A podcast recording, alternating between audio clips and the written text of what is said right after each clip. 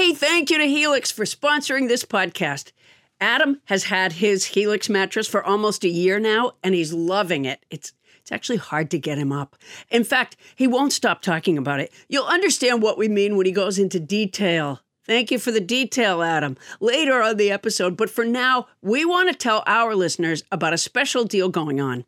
Our Sleepy Time Pal Helix is offering up to 30% off all mattress orders and as if that's not enough, two free pillows for our listeners. Go to helixsleep.com slash Paula. That's helixsleep.com slash Paula. This is their best offer yet, and I'll bet it won't last long. With Helix, better sleep starts now.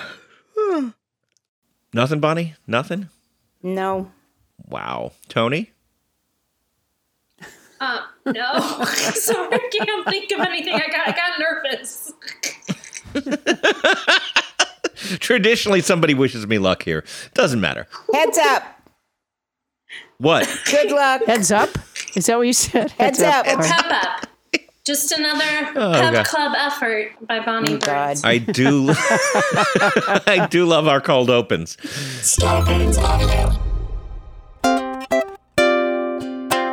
Coming to you live from our houses in Los Angeles, California, it's Nobody Listens to Paula Poundstone, your comedy field guide to life. Tonight, what is OCD? To some people, it's a trendy way to describe one's hobbies and attention to detail. To others, obsessive compulsive disorder is a serious condition requiring therapeutic treatment.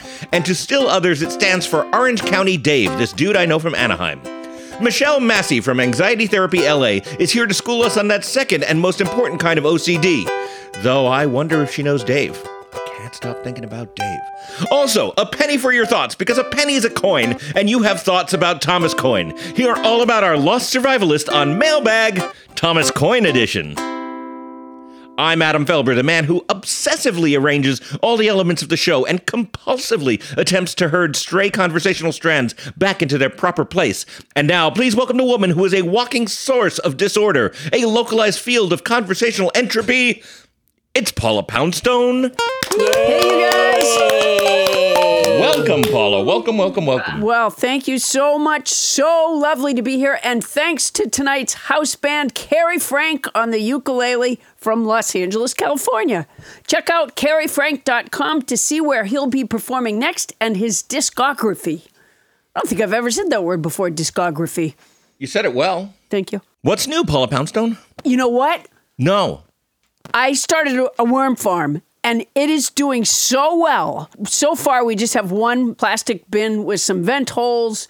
And we have, I think, a thousand worms we started with. And uh, I am obsessed with the worm farm. I check it multiple times a day. So this is that vermicelli composting you're doing. It's uh, vermicomposting. Yeah. Right. They don't like sunlight, so when I lift the lid off, they'll be on top of the food and the moist shredded paper just hanging out or eating. And I pull the lid off and put my big head over them and start talking. They usually slither away as best they can.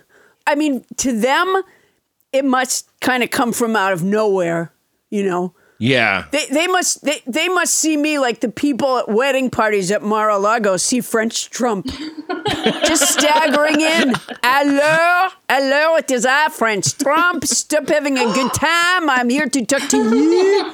The 2020 election was the most stolen election. I am really the president. I am not really wandering around crashing parties. I am secretly the president. Would you like to see a magic trick? Come on up here, you beautiful woman. Have we ever met before? Of course not. I don't know you. However, now I shine some ultraviolet light on your face, and there you see, there is a vote for moi. No, it is not a mole. It is a vote for moi. Thank you. Good night. That's how the worms see me. Oh. Well. Thank you for that little vignette into a place I never want to visit. What Mar-a-Lago with French Trump? Yeah. Yeah. Or with regular Trump. I, I don't think I'll be I'll be heading there anytime soon. Now, Paula, this is a very big day, as you know, because Tony Anita Hull was not with us last week. Oh, my So God. we couldn't announce the winner of the longest cat contest. And we missed Tony Anita Hull so much last week. It was a kind of a leaden experience. Uh, just talking and not having her there was a lonely time for the nobody listens to Oh, you missed her, Mrs. Culpepper. I, we were so worried about our Tony and Anita Hull. I'm so glad you're back, Tony. Thank you, Mrs. Culpepper. It's good to be back with you. Well, it is lovely. Now, Tony, we put off talking about this contest because Ms. Culpepper was just at wit's end missing you, and the rest of us missed you a lot. And also, you've kind of been kind of handling this contest. Now, unlike our first contest where things went uh, horribly wrong, we were sure we nothing was going to go. We were pretty sure things were not going to go horribly wrong with this because how could you mess up a contest where you just had to identify the longest named cat of any of us? Like we made Yeah. it so simple. There's no right? planner in the world that could screw that up. You just have to count the letters, and we we had it. Who was it that But, made the you know- Who was it that made the fire festival? Oh, yeah. It might have been Tony Anita Hull. Yeah. Anyway, Tony, what went wrong? Oh my gosh. Okay, so there are a couple things that went Nothing wrong. irreparable. No, no, nothing. It, it it all worked out the way it was supposed Okay. to. Okay. So, um, Paula spells her cat Mrs. Fezziwig with just one Z, which is a little bit untraditional. Yes. Yeah, my cat, Mrs. Fezziwig, is named after Scrooge's boss's wife in A Christmas Carol. But apparently, well, I, I've read the book A Christmas Carol, but I, I was just from the movie I named my cat Fez. And so I didn't realize it was two Z's.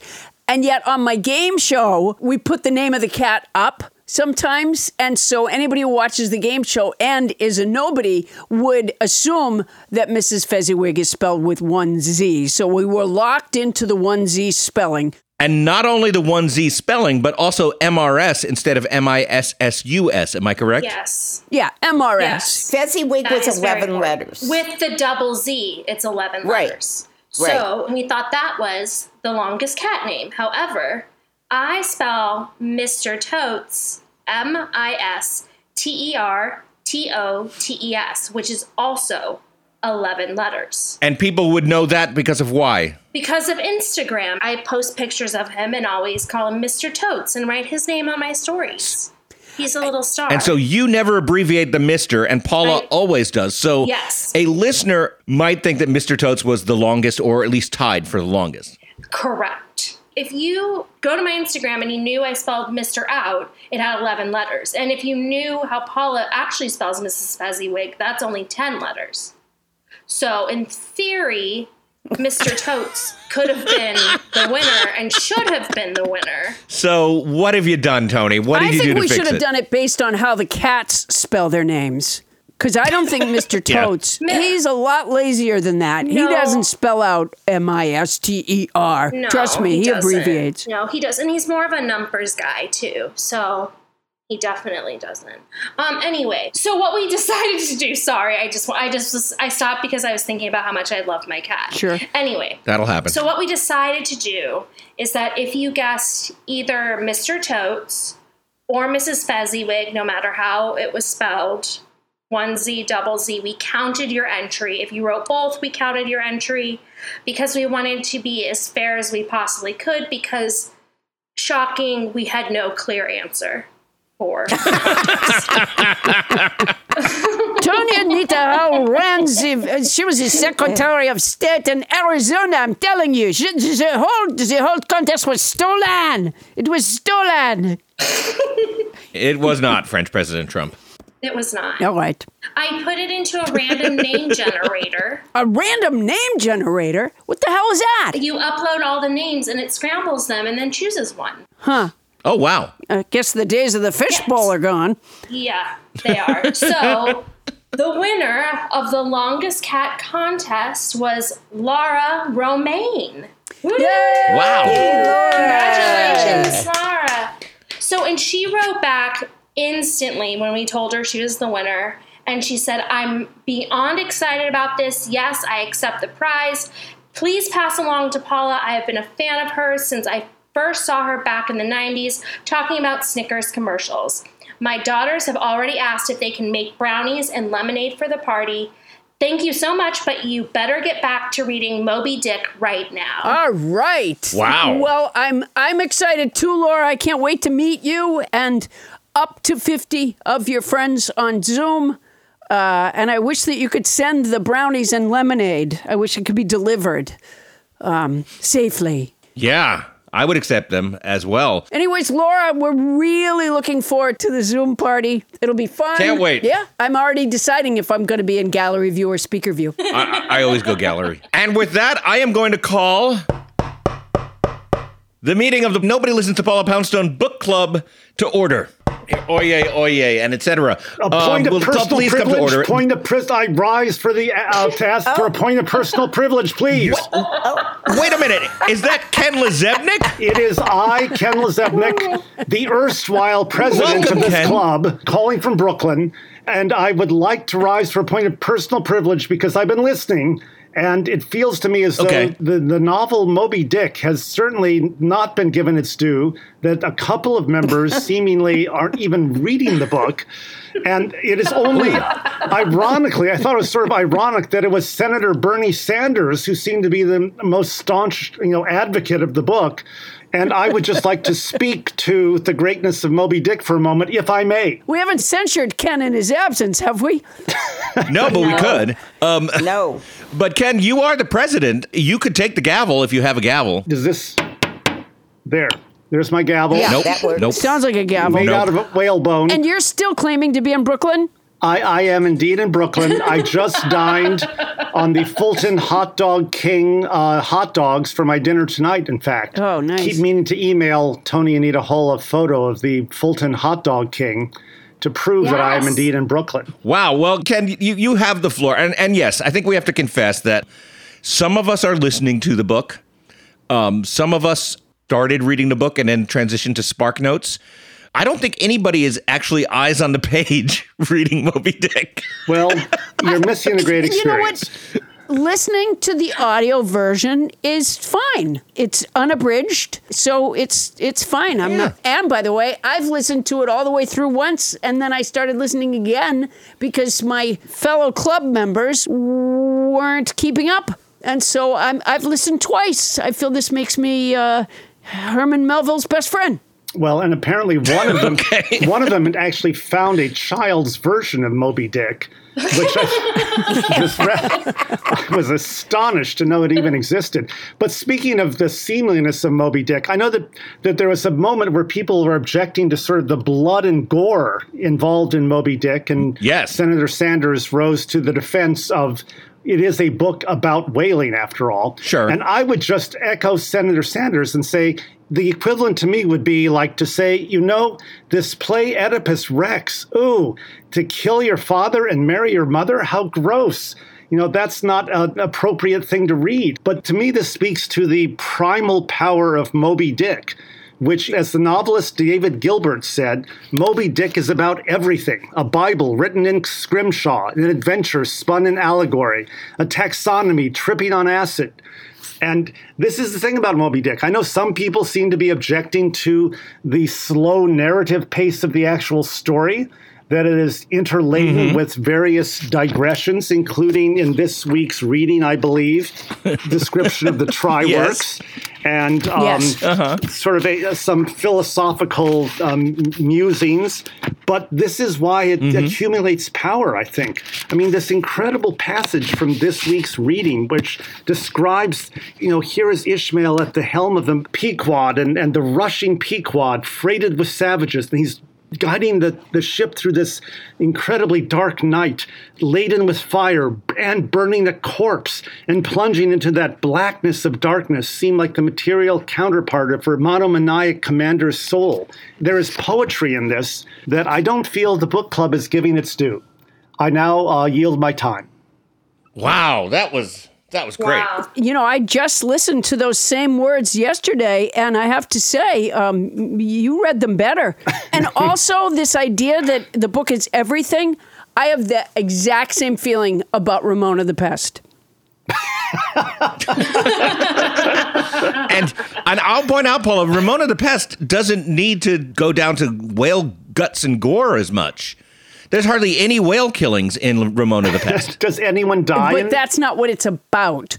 Whereas, again, Yes, I- you know, you I know. guys needed to look at the cover of the book a little longer, I think. well, uh, let's let's examine Ken's Oedipus thing. Everybody knows that Oedipus killed his uh, father and, and married his mother, right? Everyone but Oedipus. Yeah. Yeah, and then he finds out. But if I was to pick that up and it was nothing but wall to wall graphic descriptions of the murder and all the subsequent sex he had with his mom, I, I would be within my rights to say, well, I knew it was about that, but that's a little much. And that's how I feel point of about Moby personal privilege. Point of personal privilege. You can just talk, Ken. Okay, all right. Uh, because No, I like it to when he that, says that. to that point, I would just note that I believe that part of the passage that that was so appalling to some of the book club members, within that same passage, the bloody whale hunt, there is this moment in which Starbuck and Queequeg and Ishmael find their boat inadvertently pushed into the innermost circle of whales,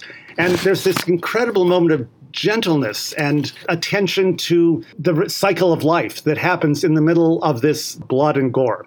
I yield my time. Yeah.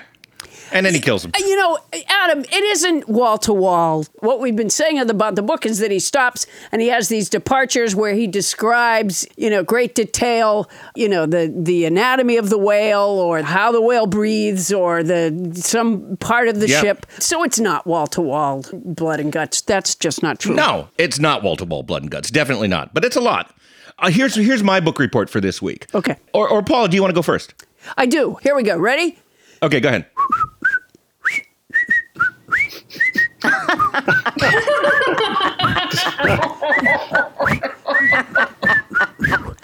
Hang on there. Where are you going in such a hurry?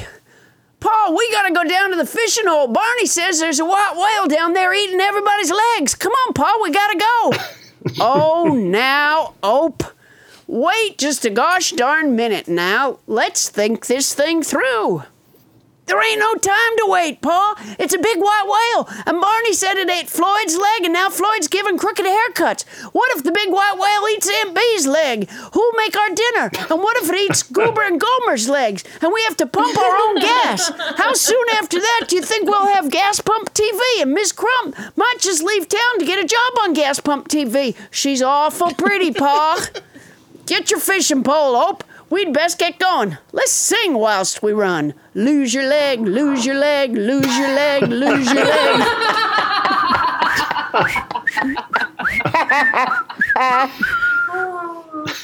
Yes. I love it. That's a Moby Dick I, I would love pay to see. The Moby Griffith Show. Um, let's continue to go around the horn. Tony and Anita Hull, what was your opinion of this week's reading? I read these chapters. No. I just jumped back Oh. into the book, and I hadn't read since chapter 22. But I just thought, you know, you guys have been filling me in every week. Eddie sounded very disappointed that I hadn't read, so I jumped back in. And and and what's your impression? I still think it sucks. But they talk about killing a little baby whale in this these chapters. And that makes me sad. Yeah. Yeah. you dude. know, that's not cool. And then um, I'm excited that Ahab's gonna get another leg. Oh my God. Lose your leg, lose your leg, lose your leg, All right. lose your leg. She also sent me the uh, children's version of Moby Dick in the mail. And uh, indeed, there is. There is a cardboard book version of Moby Dick. Every child's dream, I think. You know what? Then that must be because I got a notice in in my mailbox that I owed two dollars and thirty eight cents in postage that Tony Anita Hull had sent me something and they wouldn't deliver No. it until I No. paid two dollars and thirty eight cents. Did you send me the book Are too? you lying? No, I'm telling the truth. I was wondering what you sent. Oh my God. Tony, your history with sending stuff postage do oh, continues. Oh my heavens! I went heavens. to the post office and waited. T- Tony I would COD Ho. to get that book. Well, I, I hate to do this after you've read the chapters, but I motion to censure Tony Anita Hull for sending something postage due. That is do that. rude. Is that seconded? Do I have a second? No, I don't. Uh, no, I I, don't second feel it. this. Oh, Ken seconds it. Okay, it's, it has been seconded. Now we will vote. All in favor of censuring Tony Anita Hull, say aye. Aye. Aye. I don't know if I can censor Tony Anita Hull. You said I don't know. That counts. Tony Anita Hull has been censured. I think that um, Postmaster General DeJoy has to go to Tony's house and get the two dollars and six cents. I waited at the post office.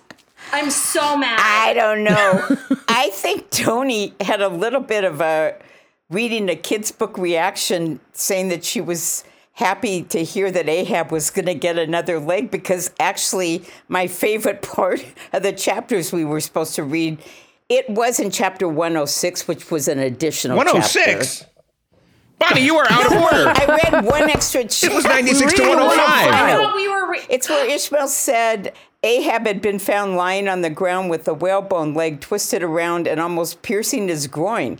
And that's why he knows that the leg isn't going to hold up for the whole journey. Yeah. And I thought, great, it serves Ahab right.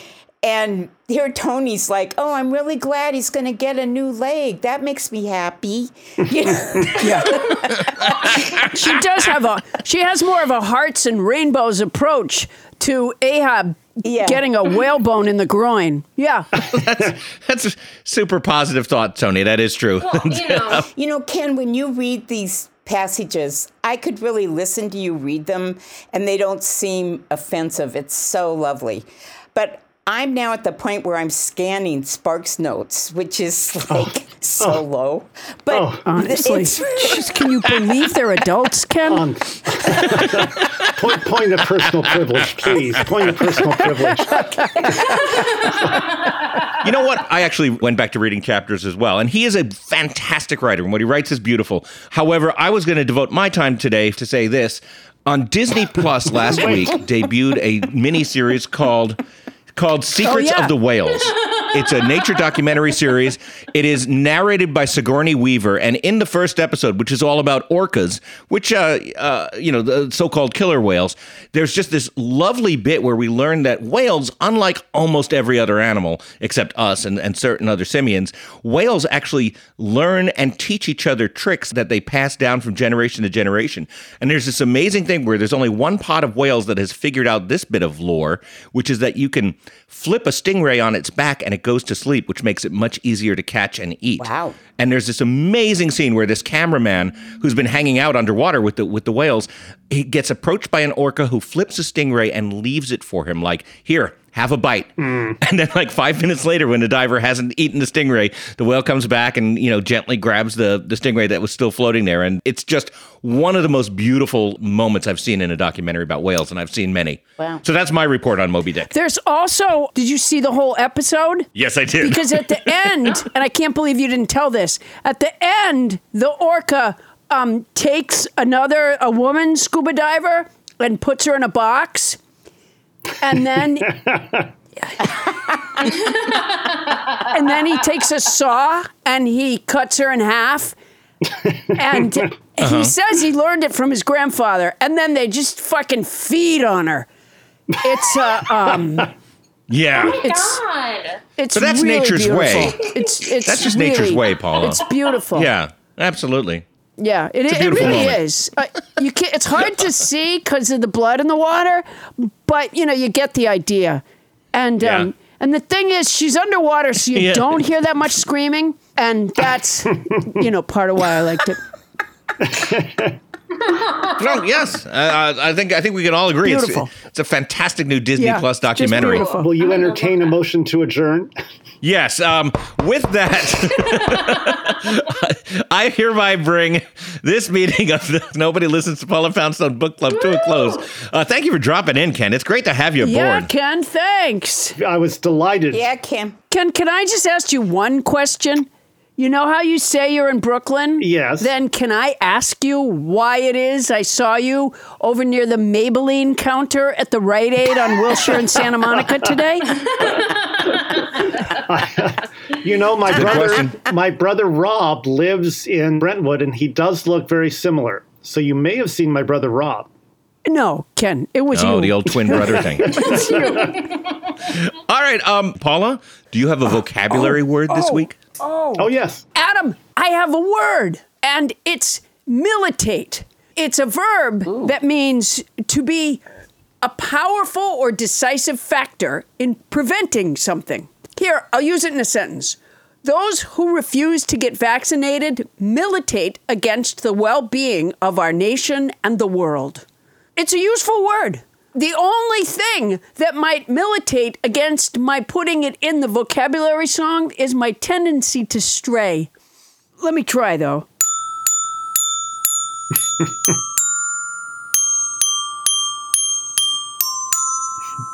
This week's word is militate. It's a verb that means be a powerful or decisive factor in preventing something. The tunnel is blocked by a giant dumpling. Last week's word was prescribe. it's a verb that means officially forbid something. No more avoiding Moby Dick reading. The week before that, the word was preponderance. It's a noun that means the quality or fact of being greater in number, quantity, or importance.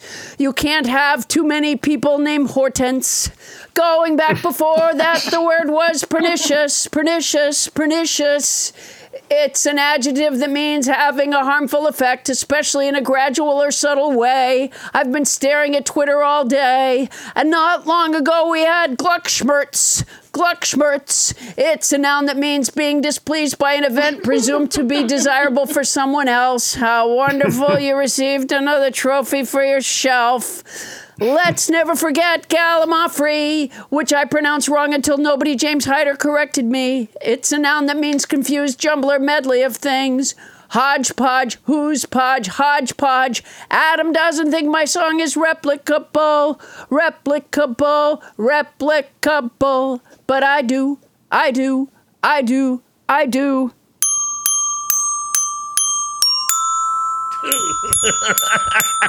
Yeah.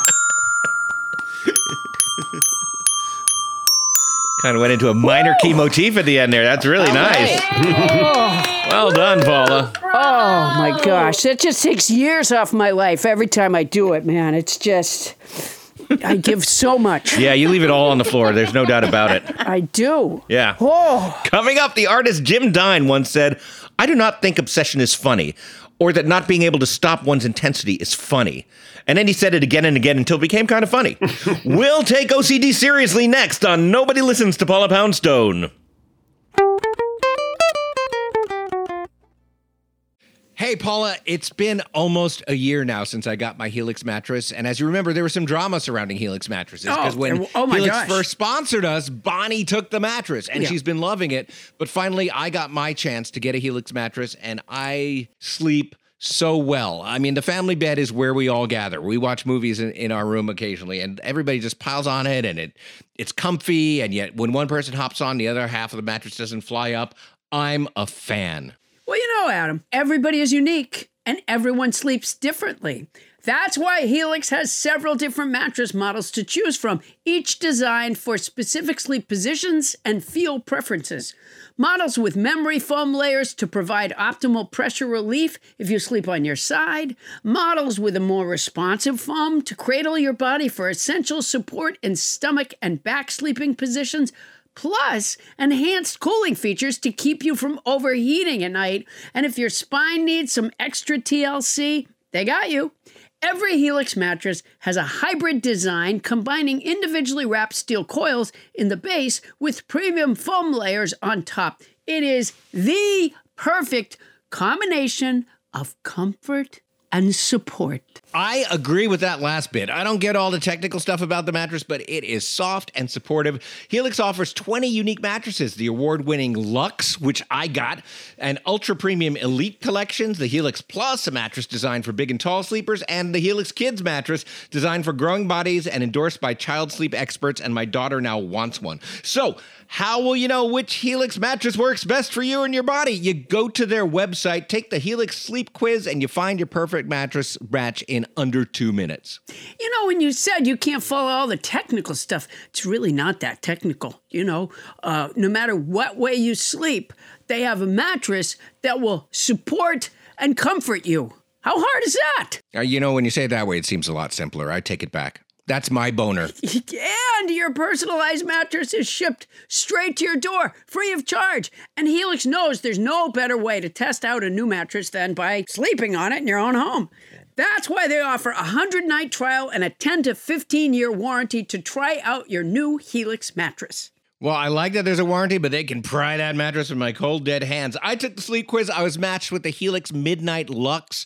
I got the Lux, and I love it. It is such an upgrade from my old mattress. You know, I think Bonnie got the Midnight Lux She did. too. Yeah. You're not here. Don't want to take Adam's word for it? Well, you got Bonnie's word. Helix has been awarded the number one mattress picked by GQ and Wired magazine. It's even recommended by multiple leading chiropractors and doctors of sleep medicine as a go to solution for improving your sleep. Your sleepy time pal Helix is offering up to 30% off all mattress orders and two free pillows for our listeners. That's a lot, and it's already not that expensive a mattress. Go to helixsleep.com slash Paula. That's helixsleep.com slash Paula. This is their best offer yet. It's fantastic. It won't last long. With Helix, better sleep starts now. Well, not right now. And if you're going to get it anyway, Use our code. Hey, Paula. You know, every once in a while we get a new advertiser that I get super excited about. And I have to say, just because of the circumstances of my life, right now I'm really excited about our new advertiser, Quince of Quince.com, the clothing provider. Not to be mistaken for Quince from Midsummer Night's Dream. And let me just say this, and maybe it's not important to an advertisement, but when I was in the fourth grade, our class put on a production of A Midsummer Night's Dream. Okay. And I played I played Peter Quince. There. There's the connection. One of the mechanicals. That's a great connection. Also, yes, has nothing to do with this, which is that um, Quince is an online clothing store, and as you know, Paula, I've uh, I've lost a little weight lately. oh right. 75 pounds. Yeah. So I literally have no clothes that are in my size until I just ordered some stuff at Quince and I figured like here's a chance for me to create a new look for myself. A whole new image. And how's it going? Not bad. I mean, the clothes are fantastic. I know that you ordered some too. What I got is I got Yes. the Comfort Stretch Traveler five pocket pants. And I got the um oh it's so and I got the hundred percent European linen shirt and it looks breezy and it fits beautifully. And these are like premium pieces of clothing that are selling for like you know thirty dollars a piece or starting at thirty dollars at Quince.com. It's awesome. I look good. I ordered the brushed lounge jogger. Ooh. And, you know, I put them on when I came back from New York. I pulled them on, and I, I swear to you, okay, this is not scientific because I was tired already, Right. but they were so soft and, and so comfortable that honestly, like right as I got them up to my waist, I, I, I think my eyes closed. They're so, co- it's a softness, it's a kind of softness that I don't think I've ever experienced in a garment, honestly. You know, my uh, drawstring European linen trousers are a little bit like that too. Like so comfortable that I just want to hang out with myself. Sure. Yeah. yeah. And they're European. Keep that in mind. They're oh, European. they are so European. And you can get those kind of, you can get washable silk tops, you can get uh, 14 karat gold jewelry and like all these accessories. Quince sells a lineup of timeless pieces that keep their customers looking effortlessly chic year after year. I'm not certain that I look chic, but certainly if I did, it's not going to take a lot of effort. I now look chic and I feel pretty great. And Quince only works with factories that use safe, ethical, and responsible manufacturing practices and premium fabric. It's all good as far as I can see. Is it my imagination or did they cut out the middleman? They cut out the middleman, Paula Poundstone. I love it when they cut out the middleman. That's the thing, they cut out the middleman. That's fantastic. So be like me and Paula. Get warm weather ready with Quince. Go to quince.com slash nobody for free shipping on your order and a 365 day returns. That's Q-U-I-N-C-E dot com slash nobody to get free shipping and 365 day returns. Quince.com slash nobody. And honestly, I look fantastic. Paula, you won't be able to keep your hands off me. Oh, I can't wait. And don't think that if you had to return something, don't think you're sending it to a middleman because they cut out the middleman. They cut out the middleman. That's quince.com slash nobody. And if you're going to do it anyway, Use our code.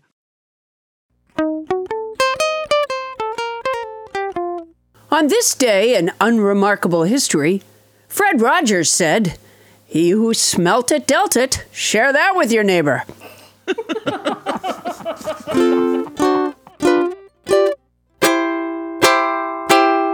Thank you, house band Casey Frank. Hey, uh, Paula. Yeah.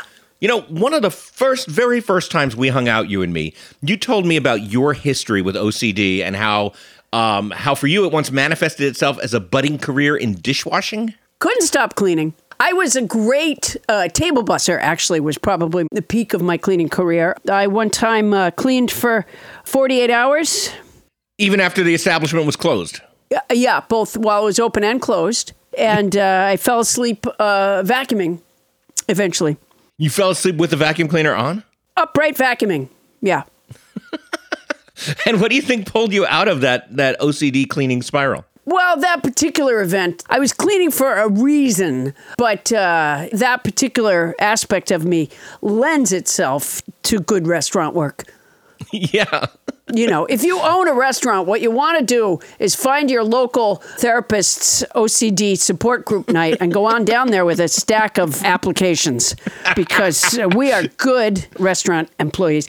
But uh, OCD manifests itself in me in a variety of ways, not just that by any means. Right. That was just the first story I heard from you uh, back when we started hanging out. Oh, nearly 20 years ago. And I imagine I couldn't stop telling you either, would be my first guess. Yeah. No, it was a long, it was a long yeah, story. Yeah, well, that's that's part of it too. Well, we are fortunate to have on our show right now an expert on the very topic of OCD. She's the former associate clinical director of UCLA's Resnick Neuropsychiatric Hospital, who now directs Anxiety Therapy LA. She specializes in the treatment of obsessive compulsive disorder and other anxiety disorders such as panic disorder, social anxiety, and body focused repetitive behaviors. Let's welcome Michelle Massey. Yay! Come on down, Michelle. Thank you for having me. Welcome. Well, thank you so much for being with us. Yes, welcome. Well, let's just jump right in if you don't mind. Tell us what is OCD, obsessive compulsive disorder? What is it? Sure. So, the simplest definition I give is that it's made up of obsessions and compulsions. And obsessions are intrusive thoughts, images, words, sounds that create anxiety in us. We don't want them there, obviously. And the compulsions are the behaviors we engage in, whether physical or mental behaviors, that help us to decrease, or we think they do, help us to decrease our anxiety related to the obsessions. Okay. So, for in the example you were giving, where Paula was cleaning, the cleaning was the compulsion in order to decrease the anxiety from whatever the obsession of I have to clean this or this isn't clean enough that was coming up for her. The obsession in that particular case was a person. It was the manager of the restaurant, who all the restaurant employees loved. She was really, really wonderful, very beloved, had gone away on a trip. And uh, I actually talked uh, some other waitresses into cleaning with me, like late at night. I was also very persuasive. Um, but the, the best part of the story is so we wanted the restaurant to look great when Mary got back from her trip. Yes. And so the best part of the story is because I worked for 48 hours in a row, on the morning that she was to arrive back, I had fallen asleep while vacuuming. I went upstairs to the couch and I just didn't get up again. Yeah. And people told me later, like hours and hours later, that they had come up, they had woken me. I said I was coming down, and I never did. And so when I finally came out of my uh, exhaustion and went downstairs into the restaurant, this manager, Mary, was kind of pissed at me because I wasn't there bussing tables and the whole place was falling apart. So it was, a little self defeating. yeah. At that time, I had no idea that there was anything unusual about that. Right. And uh, found out later. So, why does it appear to manifest itself so eclectically? OCD seems, in my experience, to focus on things that are important to us. So, things that we are emotionally drawn to, which is why I see my clients who are new moms have a lot of OCD after their baby is born. Yeah. Or I work with a lot of teachers who end up having fears that they'll do something inappropriate to their kids they work with, or they'll send out an offensive email to the parents of the students they work with. I have clients who have something called scrupulosity, which is obsessions and compulsions around um, religion and morals. And oftentimes it's my more religious clients that struggle with that. So it's the things, you know, I want to make sure I pray correctly or I'm praying and making, you know, the right prayers to God, that kind of thing. Interesting. Um, Oh and so it gosh. tends to, to connect to things that are important to us. So if your relationship with that boss was really important to you, that might be where that sort of obsession and compulsion manifested. Yeah. Oh, the idea, the the religious thing must be awful because the idea that God can see your thoughts would just layer it with insanity. Right? So Um, much guilt boy, and that- yep, yep. Oh my heavens. Yep. And of course, every time you try to avoid something, it somehow makes it loom larger. Of course, of course. Yeah. All right. Now, I've heard that everyone has OCD and that it's only diagnosed based on the degree to which it interrupts your life. Is that true? Uh, yes and no. I you know, I think the people who have OCD and are diagnosable would be offended if they heard that everybody has OCD because then I think it takes away from the struggle. You know, you sat there and, and cleaned for 48 hours. I have clients who spend five hours in the shower.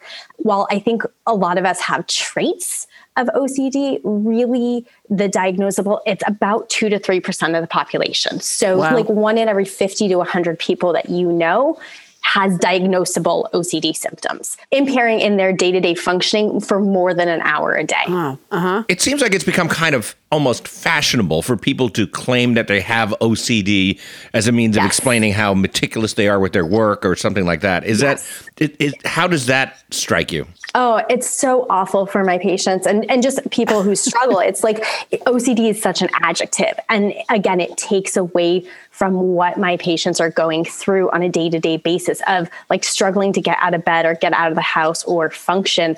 And so when someone is like, oh, I arrange things so compulsively, it's so like nails on a chalkboard to so many of my patients. It's so cringeworthy. Is it related to anxiety? Yes, absolutely. It's it is an anxiety disorder. It manifests differently than like something like generalized anxiety disorder or social anxiety disorder, but it, a lot of it comes from the same place. I tell my clients that sort of what I look at often is with all of the anxiety disorders, there's often a control thing, something in my life, not that they're trying to control, but something in my life feels out of control or dysfunctional. And I'm trying to hold on to a, a little strand of something to be able to control the outcome, right? So if I'm afraid something bad will happen to my mom and I knock three times on the wall so that her plane doesn't crash, even though I know realistically there's probably no connection there, it makes me feel like I have control. And so it's that, you know, it's coming from some fear of um, or some anxiety place. So, have diagnoses and the prevalence of OCD skyrocketed during the pandemic since speaking of things we can't control? right? It's funny. All the OCD therapists were good friends and talk about this often. And I've seen more people, you know, reach out just from the anxiety in general. A lot of my clients, especially the ones who struggle with contamination OCD, have been like, see, I told you all those years, I told you you should be washing more or not touching things. so The pandemic proved them right. right? Right? Exactly. See? See? The hand sanitizer. Everybody's using it now right? So it's been an interesting you know thing. I don't know if overall i know a couple of my colleagues have done some studies on covid and um, and how ocd has been impacted and how anxiety has been impacted. Um, and they're definitely seeing an increase. I don't know the end results of all those studies. I think they're still sort of in progress but mental health in general has suffered this year. We've been isolated, we've been home, um, we've been afraid. So, and so much out of our, our Yeah. control. Right. I mean, when I say that it's something that we can't control, that is so, and it also isn't so. Right. We can use the mitigation uh, things that we've been told, and what we can't control is everyone else's behavior. Right. And we keep seeing that in in every way. Yes. And that that is crazy making. That was one of the things. You know, when I was diagnosed, I have to say. There's something about it that's a little bit freeing because now I can say to myself, all right, I know what this is. And I can succumb to it because I know it makes me feel temporarily better. Or I cannot, but I know what it is. And there was something about that that made me feel a little bit better, anyways. It it didn't end it necessarily, but I was like, oh, that. Instead of just thinking, I'm an asshole, which is, it's a, it's a better thought than that. Is is Yeah. there good OCD? Is there good compulsions that make you feel better temporarily if you're able to drop them? No. No. I mean, the, the short answer in terms of like any compulsion that is used to decrease anxiety only reinforces the OCD itself. And it, it tells you, I need to keep doing this compulsion just in case this bad thing is going to happen. However, if you talk to a lot of my patients, especially the ones with perfectionism, it's sort of like a hey, my OCD has helped to protect me, or there's a safe part of it. I like it. It makes me a better student. So some people will feel like there's a good part to their OCD, uh-huh. you know, and it's not, they don't feel like it's necessarily impacting them, or they'll say, oh, I want to keep this part of me, but if you could just get rid of the anxiety. And it doesn't work that way. We can't separate them. Where does it come from? Is it a particular part of the brain? And is it genetic? Is it because of some experience you've had? Where does it come from? Yeah, so scientists are still and researchers are still trying to figure that out. We know it's a brain disorder. We know it's genetic. You're much more likely to have it if a first degree family member has it. Mm-hmm. But it's, you know, not guaranteed and you you could have it even if a family member does not have it.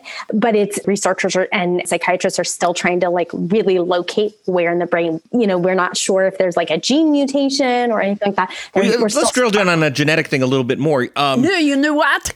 You know what, What's that? Adam Felber? You can use a black light, uh, a ultraviolet light on the brain, and you can see the OCD. That that's very. Uh, I, you can just put some light is in there. completely not That- not no, true. it is President true. French uh, Trump. French No, I, it's- I'm, it's you- I'm, I have an uncle who was went to MIT, and I know this. Uh, you all you have to do is Okay, put that's some. that's absolutely not how you, learn put things some either. UV light in the brain. Go ahead, go ahead, Michelle. Try that. I will I will try that. I promise. Yeah. All right, uh, Michelle, putting aside UV light, um, you said it's genetic. Does that mean that we know that like even kids who are raised not by their biological parents are are disposed to have OCD if their biological parents did, or is it just sort of handed down because of behaviors? It's not necessarily handed down because of behaviors. I was part of a research study maybe 15 years ago, and they were studying the genetics of it. And what they found is that even of a parent, for example, with contamination fears, and they would make their child wash their hands all the time, even if their child ended up with OCD, it wasn't always contamination OCD. So even though the, the behavior was there, the fear wasn't attached in the same way it was for the parent. Interesting. Well, you know, Grover Norquist once said, obsessions turn people off. And when it comes to turning people off, he should know. we'll talk more about how to turn off your obsession when we return. The cat of the week is Bella May from Eugene, Oregon.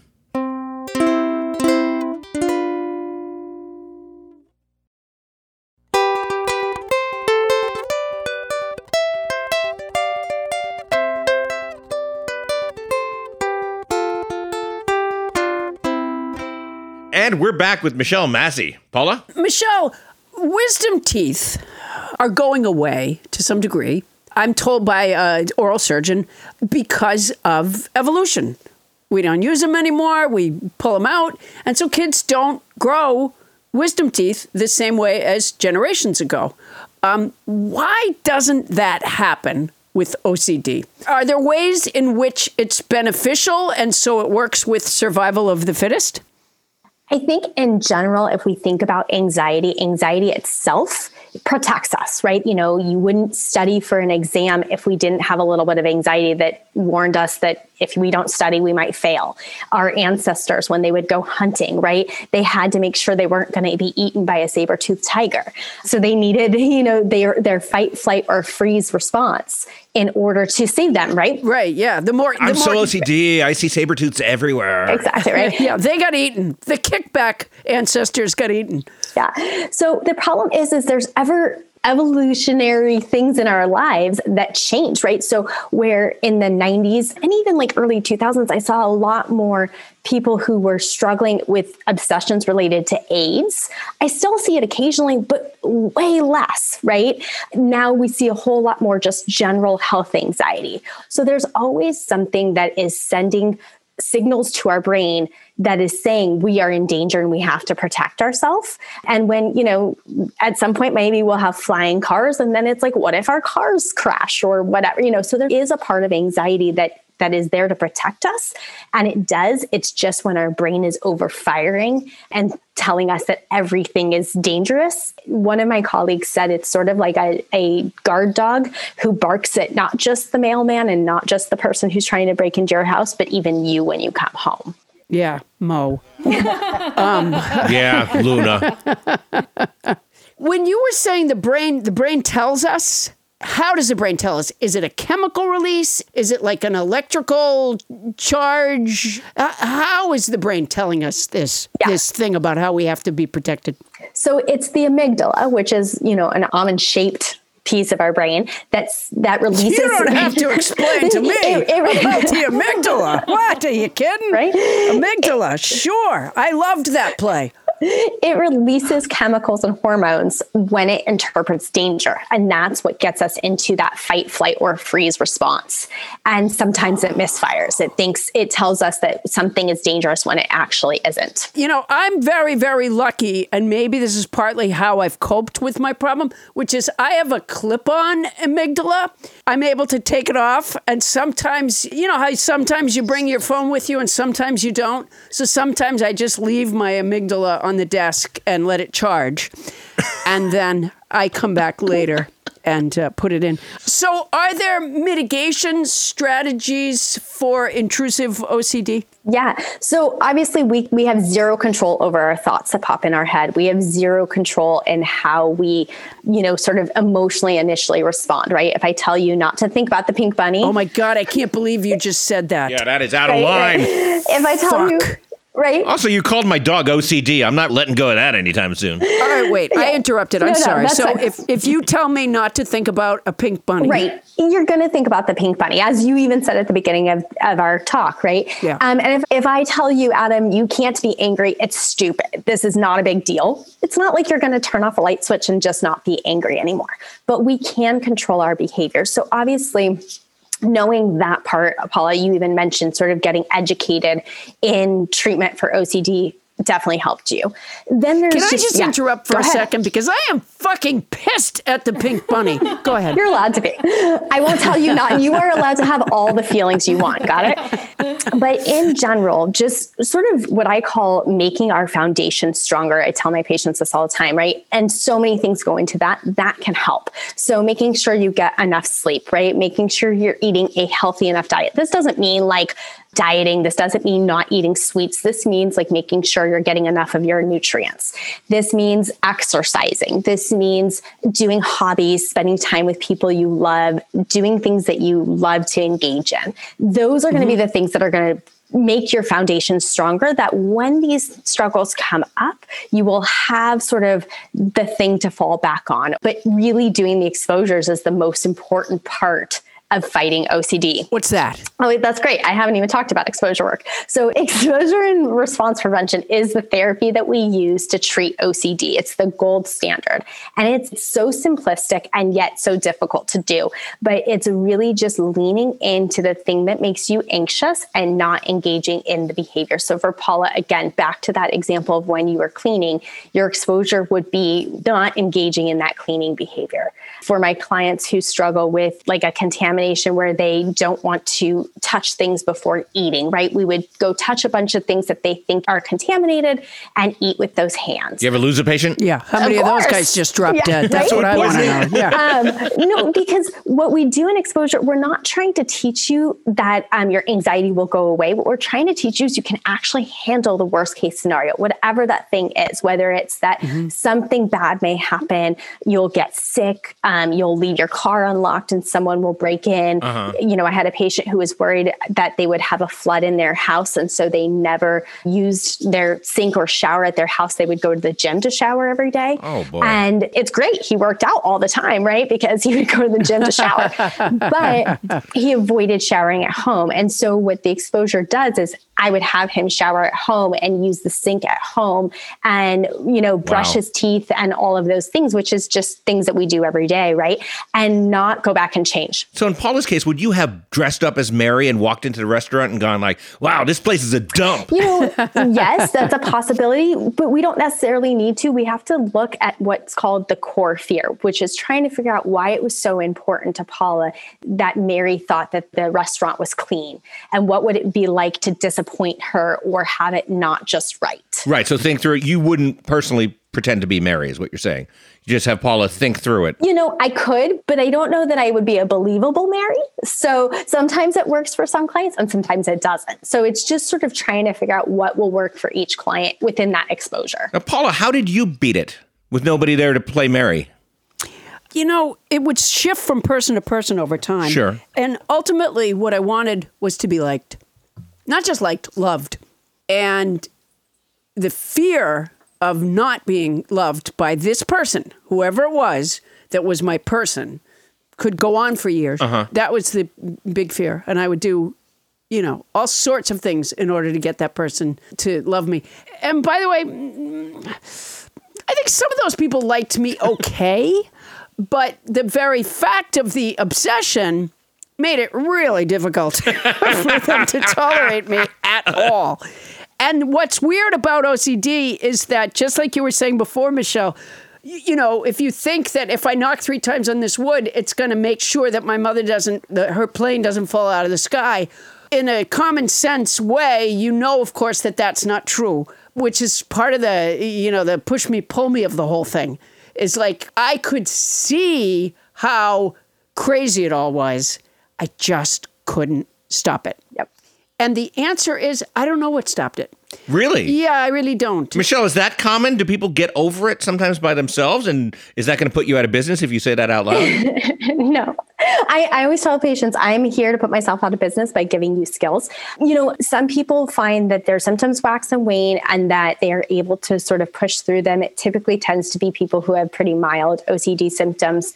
And then other clients, you know, don't, there's no cure for OCD. So, you know, even if somebody finds that their OCD is not impairing them in a day to day manner, things can still pop up again because we can't control our thoughts. I've had a theory, uh, and it's just a theory, that uh, I don't know that we're all just big bags of chemicals to some degree, and that there's something there's just something more volatile about my chemistry years ago than there is now, and some of that could have been for a wide variety of reasons. so, uh, the bag of chemicals theory, Michelle.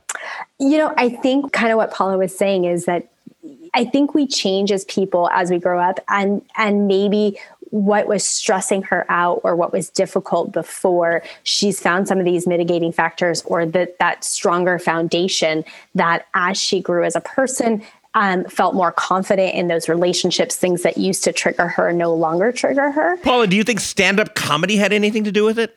That you were getting approval from giant groups of people and you no longer needed to focus on just one? No, because I've been, I mean, I was right in the middle of really debilitating OCD in the midst of my stand up career. Oh, okay. Just a um, thought. Yeah. So yeah, no, that would be good. Yeah. I will say the audience, the audience is my best friend. How screwed up is that, Michelle? i don't judge paula i don't judge Yeah, but they really are. They really, really, really are. I love people. That's the thing about me, is I just plain do. Uh, do you attempt to use medications uh, for people with OCD? So I'm not a psychiatrist, so I can't give out medications or prescribe medications. Have you ever played one on television? I have not. I've only played myself as a therapist. Oh, okay. However, in terms of medication, I would say about 50% of my clients are on medication. It depends on the severity of symptoms. If someone comes to me and says they don't want to be on medication, then I'm happy to discuss and start treatment without it. Not every patient needs medication. However, Mm-hmm. if they're feeling stuck, then we start to think about is medication necessary to help you get over that roadblock? I mm-hmm. think of medication like an umbrella. It's not going to take away all the symptoms, just like when you go out on a rainy day with an umbrella, you still get wet.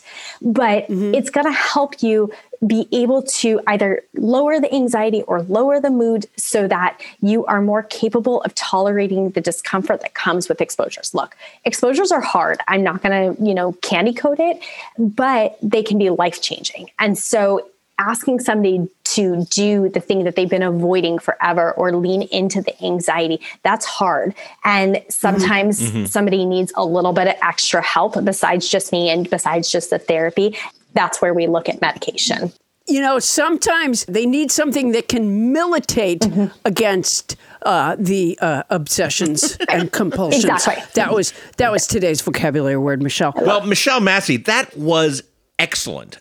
And now we're going to take what we learned and we are going to run that information through the old Pouncedonator. Paula? Casey Frank on the ukulele. First of all, thank you so much. It sounds wonderful. If I can get a little background music, I'll tell you what the Pouncedonator spit out. Can everyone see in the back? Uh, you can't? Uh, okay. There's plenty of room here inside Miss Poundstone's head. Just move right down front and we'll begin the tour. I just want to warn you, those intrusive thoughts come whipping through pretty fast. When that happens, just jump out of the way so no one gets hurt. There's plenty of room. Her brain is quite small. Miss Poundstone is currently recording her podcast with her guest, an OCD expert, Michelle Massey. She's asking her questions and listening to the answers. Oh my gosh, watch out there! Watch out! There's a whole barrel of intrusive thoughts coming through. I hope Michelle Massey is having a good time. I'll bet she thinks I'm an asshole. She's a therapist. She can probably tell. Everything is not about me. Stop thinking about me. Make a joke. Make a joke. The interview needs some comedy. Make a joke. Oh, oh, I could play the Glock. Uh, what if there's someone who doesn't like the Glockenspiel? Nah, that's not possible. Everyone likes the Glockenspiel. All right, tell a story. Tell a story. Not that joke. Not that story. Oh no, what a stupid joke. Now I've offended the OCD sufferers. Damn it. There's another club I can't join.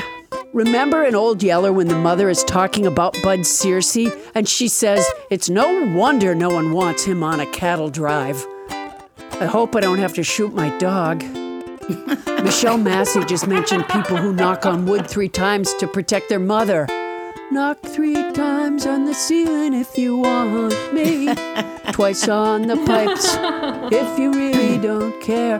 People, right this way, right this way. Miss Poundstone's brain is about to light up. As you can see, it's a neon sign, which is different than many normal brains. There it goes, flashing on and off. Asshole, asshole, asshole. Let's have you all exit this way. Thank you for coming. She's a licensed therapist and the head of Anxiety Therapy LA. Thank you so much. Yay! Michelle Massey, everybody. Thank you guys again for having me. Michelle, that was terrific. Coming up next, has Thomas Coyne been found? We're not taking his word for it. We'll dig into the mailbag, Thomas Coyne edition, when we return.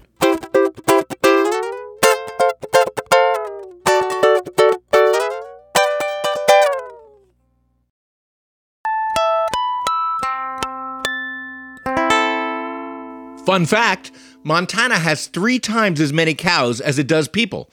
But sadly, they just don't vote.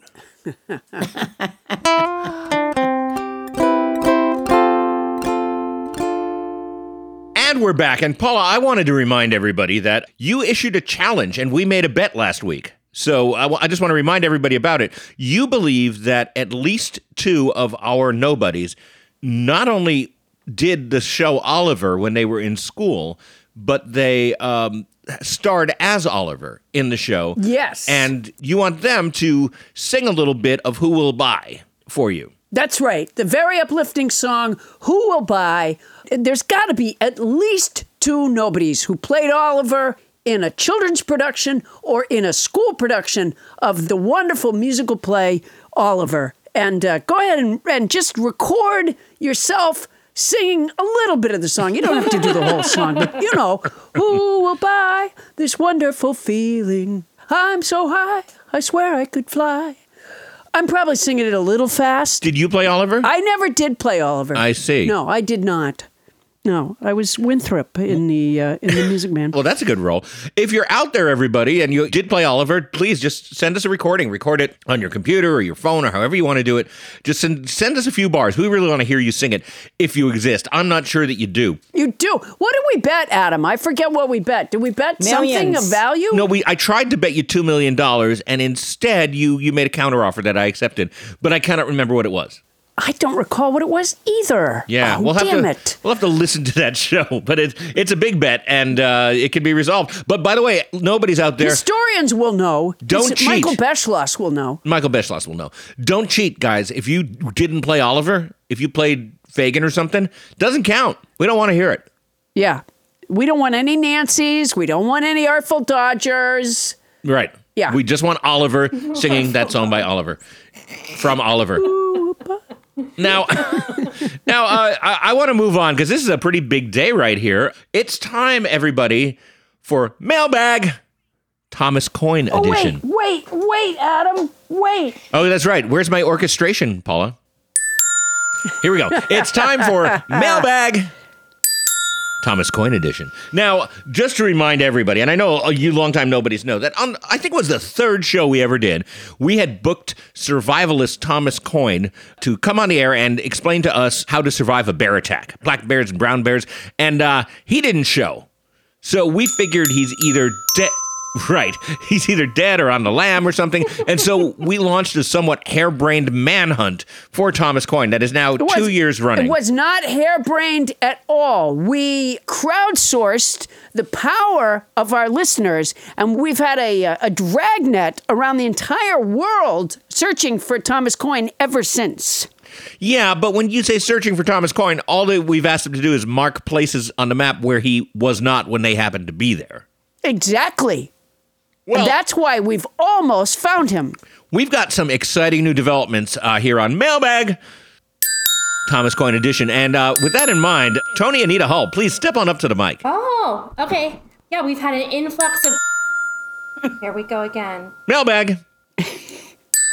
Thomas Coyne edition. So, Tony, Go ahead, Tony. Go ahead. So, Thomas Go ahead. Uh, What? just take it right out of the mailbag, Tony. Okay. Thomas Coyne. mailbag. Thomas, Tom- Thomas Coyne edition. Thomas Coyne appeared apparently on Inside Edition. We got a lot of Wait, emails. wait, he appeared. He appeared on Inside Edition. What do you mean he appeared? Apparently, they interviewed him because two hikers were lost in Death Valley. And if anybody knows about getting lost in Death Valley, it's Thomas Coyne, survivalist Thomas Coyne, because he got lost on Miranda Street in North Hollywood. um,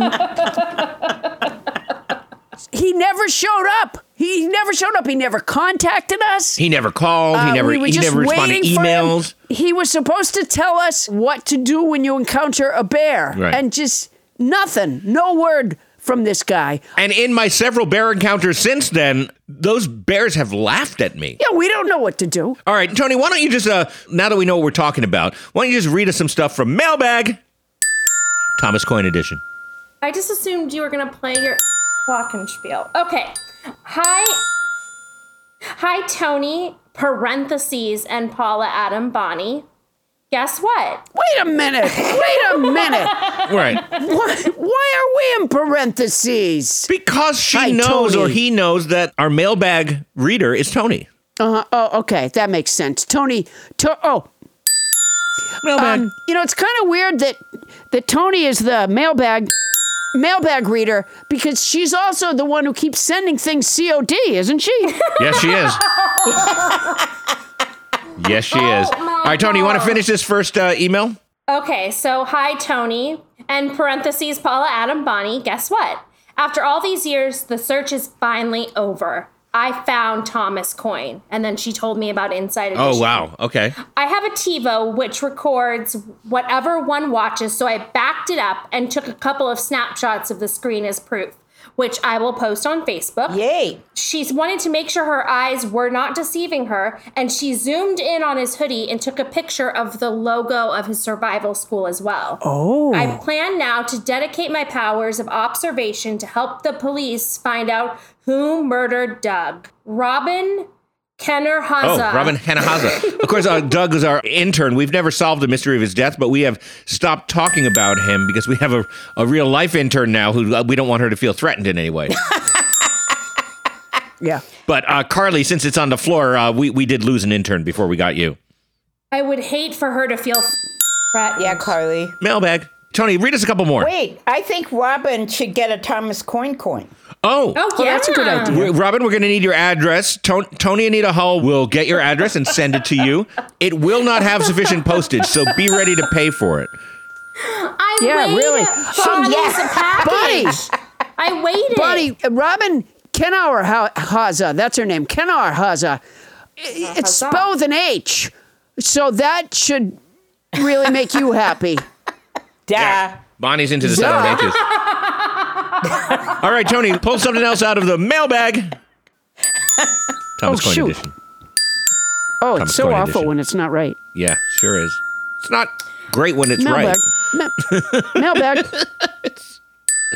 I'm going to lay down. Go ahead, Okay. Tony. Oh, like you weren't laying down the whole I time. know. Um, I wasn't. I was leaning. She was. this this mailbag's off Why the do we need- rails. I was leaning. All right, go ahead. Go ahead. Go ahead, Tony. Lose Sorry to a leg. interrupt. Lose a leg. It's not I- like me. Lose a leg. Lose a leg. Okay, I can't believe Thomas Coyne ghosted you. That is low. He is not in the Los Angeles forest, but if he ever shows up here, I'll smell him from a mile away, and he may as well not bother standing on something to make himself look taller. I know how tall he is. A brown bear. Oh, wow! We got a we Wow. got Brown an Bear email, wrote in. an email Yes. from a brown bear. That's interesting. Yeah. Well, thank you, Brown Bear. I guess that brown bear watches uh, Inside Edition as well. Because how else would that brown bear know that that he ghosted us? Indeed, unless he watches Inside Edition. No, well, we've told everyone that he ghosted us. Right. That's true. That's true. I didn't know that was what it was called when he did it. I just knew that he didn't show up. He didn't call us. He didn't respond to our calls or our text or our emails. When I say our, I mean Tony and me and Adam and Bonnie are in parentheses. Right. Of course. Goes without saying almost. All right, Tony, read us another entry from the mailbag. Thomas Go Coyne ahead, edition. COD. This one says Dear Paula, I was hiking last weekend in New Jersey Pine Barrens when I spotted in the distance what I believed to be Thomas oh. Coyne. Although he didn't respond, I'm sure he heard me as he quickly ran away. I was able to take a photo of him as he fled, and I'm including it in this email. So, another picture that I will post. And what is it a picture of? I can describe it. Thank you. It's a tall Okay. thing that's either has hair all over it or is dressed in camouflage. I can't quite tell which one. Okay. Oh. Wow. That's definitely him. Oh. Well, I have to say that the behavior of he called out to him and he didn't respond, that sounds like Thomas Coyne. Yeah, it sure does. Although, Yeah, to be fair, man, if 'cause- I'm hiking alone in the Pine Barrens or some other wooded area and somebody screams Thomas Coyne at me, I'm probably going to run as well. Yeah. Mailbag. All right, Tony, what else is in that mailbag? Dear Tony Anita Hull, Captain Crinkle, Adam, and Paula. First of No all, no parentheses? No parentheses. First of all, I love it that Adam is on every show. I'm a bear, but I'm also a proud nobody. You guys got me through a really long winter. With everything going on, I've put on weight, and mostly I just feel like sleeping. I would never be reading Moby Dick without you, and I have always felt like I should have read it. Wow. Thomas Coyne is not in Alaska. I can't believe how rude he was to you guys. If he ever shows up here, he's getting a paw the size of a serving dish right upside his head and let him just try using bear spray on me. Um, I'll shove it so far up his ass, he'll be in the outhouse for a month trying to find it. Love you guys. BTW, I subscribe. Grizz. Grizz. Wow, that's that's great. Thank you, Grizzly Bear. Yes, thank you, Ah, Grizzly Bear. Keep, keep, keep listening. Keep those cards coming. Yeah, uh, I'll tell you something. It looks like Thomas Coyne has pissed off the wrong species. Yeah, yeah. I didn't know so many bears were fans of our show. All right, Tony, what's left in that mailbag?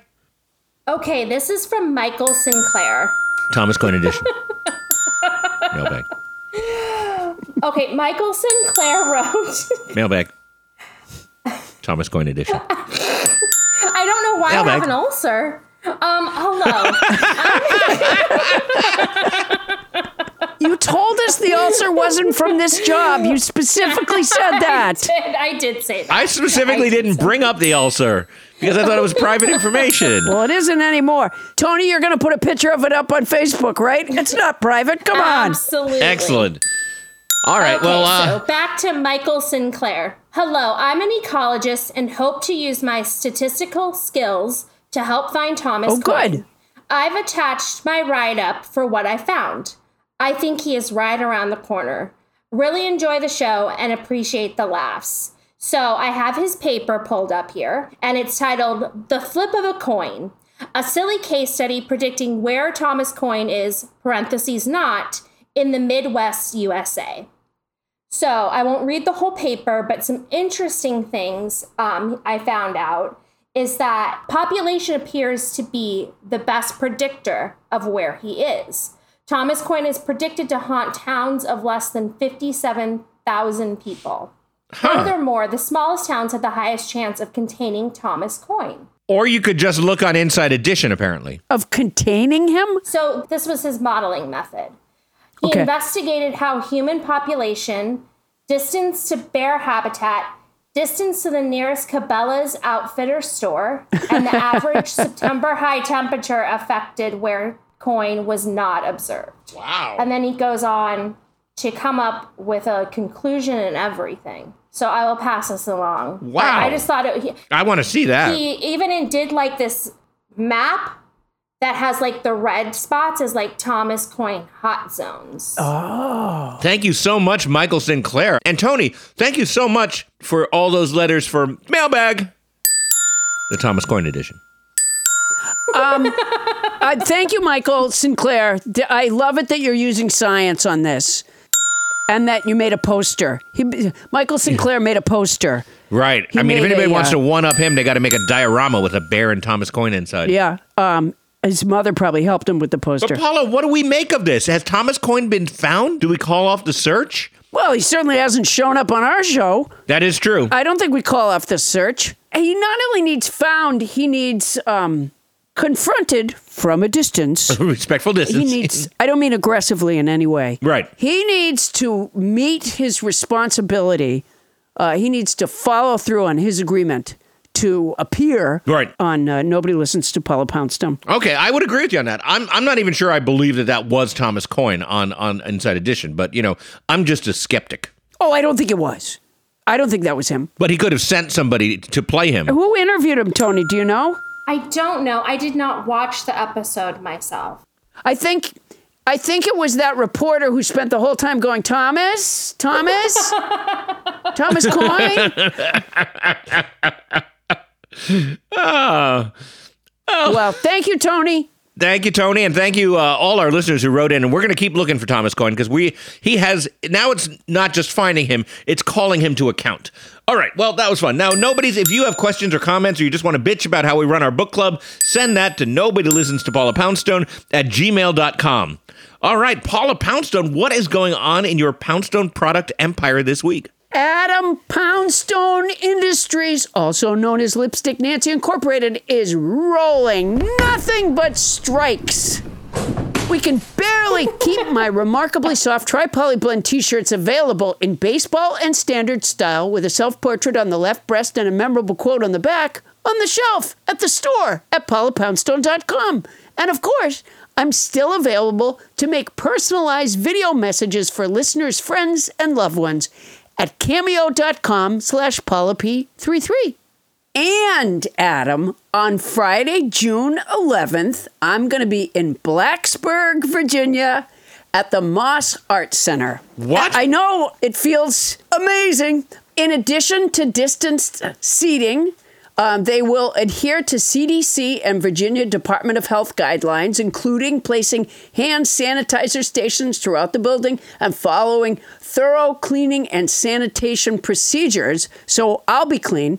And special emphasis on high touch surfaces. Face coverings are required to be worn by visitors and staff members at all times in the Moss Arts Center, including while seated during performances. So we will be adhering to safety guidelines because I want everyone to have a great time and I want everyone to be safe.